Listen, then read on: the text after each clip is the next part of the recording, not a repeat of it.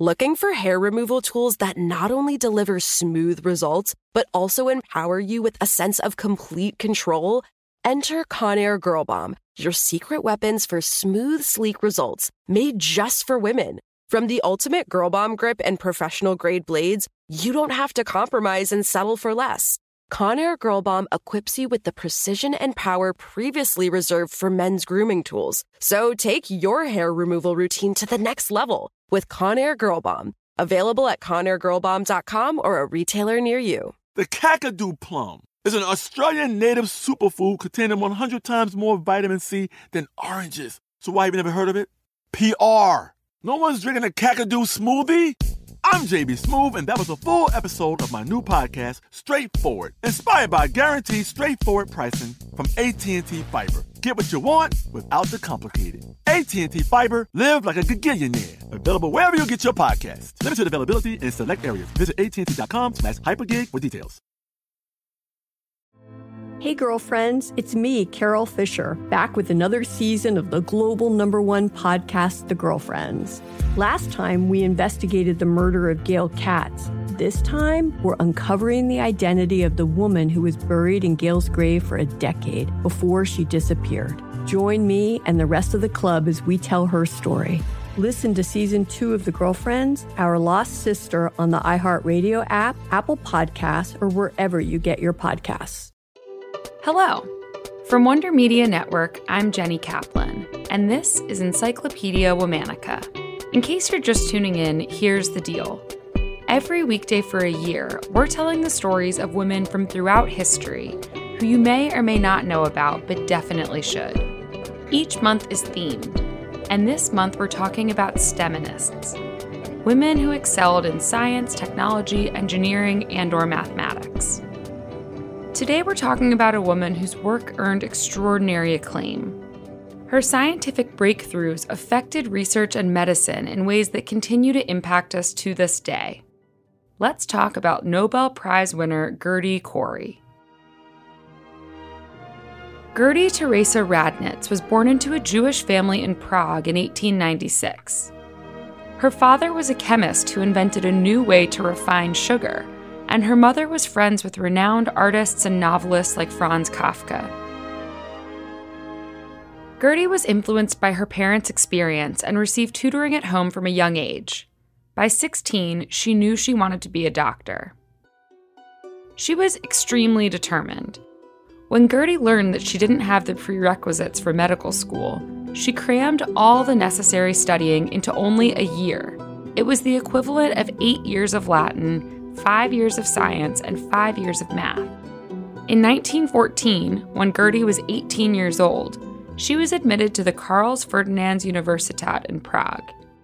Few women had ever been accepted to the school. At university, Gerty met Carl Cori, her future husband. The pair clicked over a shared sense of humor and a love of mountain climbing. They graduated together in 1920 and got married that same year. Gerty converted to Catholicism so that the couple could marry in a Catholic church. They then moved to Vienna, Austria, where Gerty worked in the pediatrics unit of a children's hospital and published papers on blood disorders. She also conducted various experiments on temperature regulation. Life after World War I was difficult for the Coris. Carl had been drafted in the war, and Gerty suffered from nutritional deficiencies due to food shortages.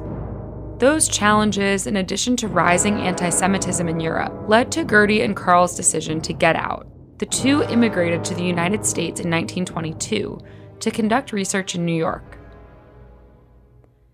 They worked at the State Institute for the Study of Malignant Diseases in Buffalo, New York, and became U.S. citizens in 1928. Gerty and Carl worked together. They studied how the human body metabolizes glucose and how that process is affected by hormones. So they isolated some of the key enzymes involved in how you use glucose and worked out the systems in which they operate. That forms the basic training we give second year. As a matter of fact, kids learn in high school that stuff. They published 50 papers together, and Gerty published 11 papers solo. In 1929, the Coris developed a theory explaining how the human body breaks down carbohydrates. They called this cycle the Cori cycle. After publishing that major theory, Gerty and Carl left the Institute in 1931 and sought work at a university. Carl received many job offers, but Gerty was repeatedly refused. Throughout the Coris' careers, they'd been discouraged from working together as spouses. The Institute begrudgingly allowed it, but others refused. Nevertheless, Carl and Gerty were insistent. Carl even refused a position at the University of Buffalo because administrators wouldn't let them work together. Eventually, Washington University offered both Gerty and Carl positions, and they moved to St. Louis, Missouri. Despite Gerty's extensive experience, she was offered a research associate position. She earned one tenth of her husband's salary. It took 13 years for Gerty to get the same rank as her husband. First, she became an associate professor and then a full fledged professor. In that time, Gerty and Carl were quite productive. At Washington University, they discovered a compound in frog muscles that breaks down glycogen, now called the Cori ester. Gerty also identified four forms of glycogen storage disease. Around 1947, the Coris learned that Gerty was sick with a fatal disease of the bone marrow. Early in her career in the U.S., Gerty spent time researching with x rays, which may have contributed to her illness. Still, Gerty continued her work for about a decade, and soon she would receive significant recognition. In 1947, Gerty and Carl won the Nobel Prize in Physiology for their work on the Cori cycle. They shared the honor with Argentinian physiologist Bernardo Houssay for his work on the topic. And I can remember this. They got a phone call, and um, it was early in the morning, probably at 7 o'clock. And the, obviously, whatever had happened had excited them greatly and they were in high spirits. Gerty was the first woman to win a Nobel Prize in this category, and only the third woman to receive a Nobel Prize in any scientific field. Gerty and Carl continued to study the processes of metabolism. Their research later contributed to treatment for diabetes. In 1953, Gerty was elected a Fellow of the American Academy of Arts and Sciences. After a 10 year struggle with her illness, Gerty passed away in her home in 1957. She continued her research until just a few months before her death. Gerty Cori pushed through obstacle after obstacle for her work war, prejudiced institutions, and even illness. She succeeded, and even now lives on in her many contributions to medicine. Join us tomorrow for the story of another world changing STEMinist. Special thanks to Liz Kaplan, my favorite sister and co creator. Talk to you tomorrow.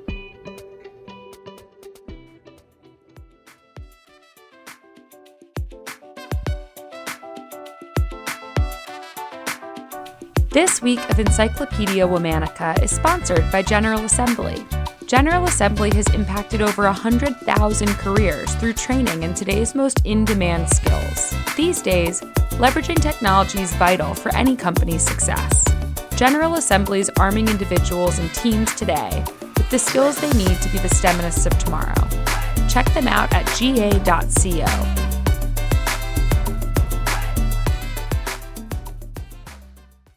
Looking for hair removal tools that not only deliver smooth results, but also empower you with a sense of complete control?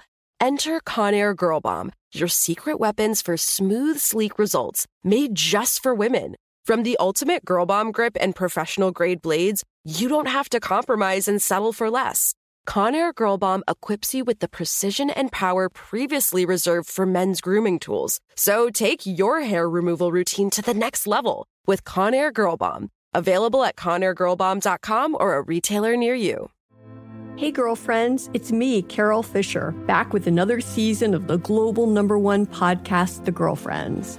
Last time, we investigated the murder of Gail Katz. This time, we're uncovering the identity of the woman who was buried in Gail's grave for a decade before she disappeared. Join me and the rest of the club as we tell her story. Listen to season two of The Girlfriends, Our Lost Sister on the iHeartRadio app, Apple Podcasts, or wherever you get your podcasts.